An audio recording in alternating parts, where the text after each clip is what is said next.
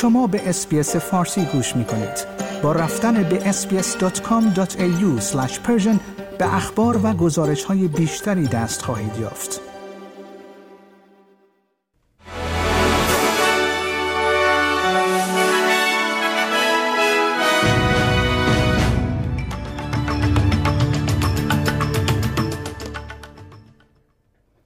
درود بر شما شنوندگان گرامی مونس منصوبی هستم و این اخبار شنبه 22 جولای سال 2023 میلادی است که تقدیم حضورتون می کنم.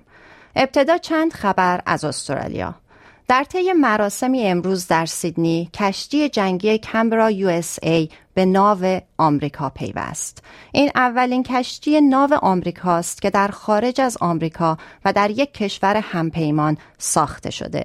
این کشتی نشانگر 100 سال دوستی بین دو کشور آمریکا و استرالیا است. سفیر آمریکا در استرالیا خانم کارولاین کندی با شرکت در این مراسم از اهمیت اتحاد بین این دو کشور گفت و این کشتی را نماد آینده مشترک این دو کشور در همکاری با هم خواند. دولت فدرال از افشای قرارداد مخفیانش با دولت پاپو نیوگینه و رقم پرداختیش به این کشور برای نگهداری حدود 75 پناهجو در پورت مورسبی امتناع می‌ورزد. گاردین مدارک پارلمانی را منتشر کرده که حاکی از امضای قراردادی مخفیانه در سال 2021 بین موریسون و دولت پی است. موریسون هیچگاه امضای این قرارداد را افشا نکرد و حالا پس از 18 ماه دولت آلبانیزی نیز از ارائه جزئیات این قرارداد تفره می رود و می‌گوید این اطلاعات می تواند به روابط بین المللی استرالیا آسیب وارد کند. آنتونی آلبانیزی نخست وزیر کشور بار دیگر از مردم خواست تا برای ارج نهادن به صدای بومیان در پارلمان در همه پرسی رأی مثبت بدهند او در کنفرانس حزب کارگر در کمبرا تأکید کرد که گروه های ورزشی مذهبی و گروه های غیر دولتی هم از این موضوع حمایت می کنند. به خانواده زن ایرانی که به خاطر ازدواج اجباری و آغاز دوباره رابطه با دوست پسر سابقش در ایران به زنا محکوم شده و به ایران و به استرالیا فرار کرده بود اجازه اقامت در استرالیا داده شد. برخلاف ارزیابی اداره مهاجرت مبنی بر اخراج والدین و برادر این زن جوان دادگاه فدرال خواستار بررسی مجدد پرونده پناهجویی آنها شده است این زن که در 17 سالگی به زور به عقد مردی درآمده بود توسط همسر سابقش مورد آزار و اذیت قرار می گرفت. اتحادیه ها خواستار حفاظت بیشتر از کارگران و کارمندان مهاجری شدند که به حقوق پایین خود اعتراض کرده و یا مورد سوء استفاده قرار می گیرند. دولت فدرال پیشنهاد لایحه‌ای را داده که در آن کارفرمایانی را که از دارندگان ویزاهای موقت بهره کشی و سوء استفاده می کنند هدف قرار دهد.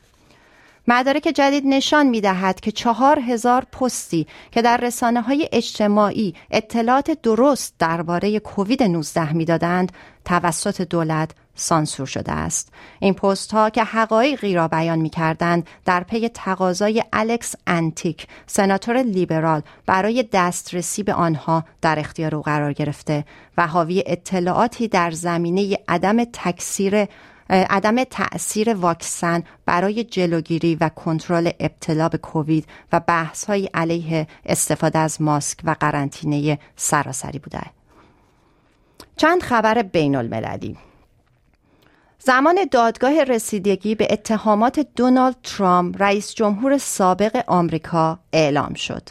این دادگاه در ماه می 2024 در ایالت فلوریدا برگزار خواهد شد نگهداری غیرقانونی اسناد محرمانه اتهامی است که به او وارد شده و وکلای او تلاش داشتند این دادگاه را تا بعد از انتخابات نوامبر 2024 به تعویق بیاندازند.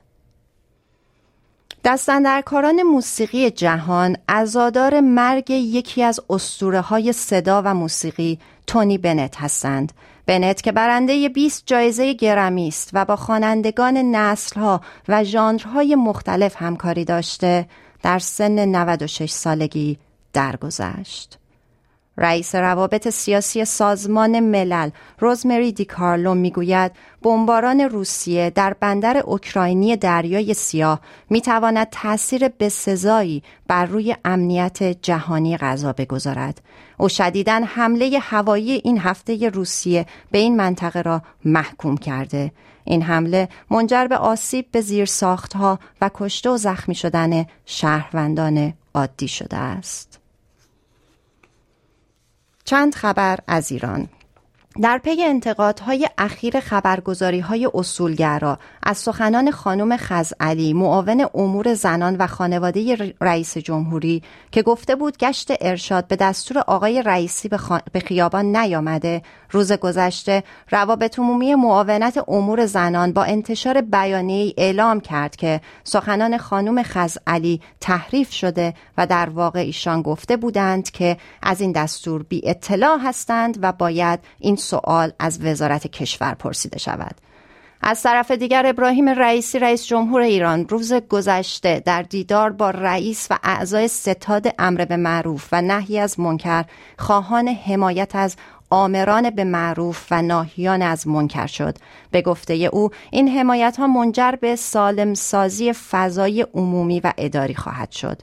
این در حالی است که احمد خاتمی امام جمعه موقت تهران در خطبه های دیروز در سخنانی توهین آمیز گفته است خانمی که بیهجاب بیرون میآید مریض است به او سیلی نباید زد بلکه با مهربانی با او باید رفتار کرد.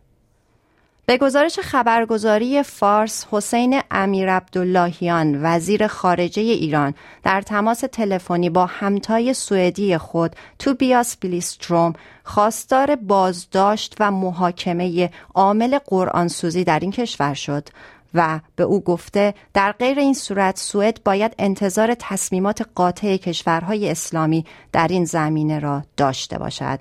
روز جمعه جمعی روز جمعه تجمعی در محکومیت قرآن سوزی مقابل سفارت سوئد در تهران برگزار شد که در آن تجمع, تجمع کنندگان به وزارت خارجه ایران 24 ساعت مهلت دادند تا سفیر سوئد را برای همیشه از خاک ایران اخراج کند. تعدادی از این معترضان اعلام کردند تا اخراج سفیر سوئد در مقابل این سفارت تحسن خواهند کرد. راهپیمایی های نیز به همین منظور در چند شهر دیگر برگزار شد. و خبری ورزشی. دو مدال طلا برای ایران در مسابقات قهرمانی آسیا. آتوسا گلشاد نژاد و بهنام دهقانزاده با کسب پیروزی های پی در پی به ترتیب مدال طلای وزن 61 کیلوگرم زنان و 55 گرم مردان را از آن خود کرده و قهرمان آسیا شدند.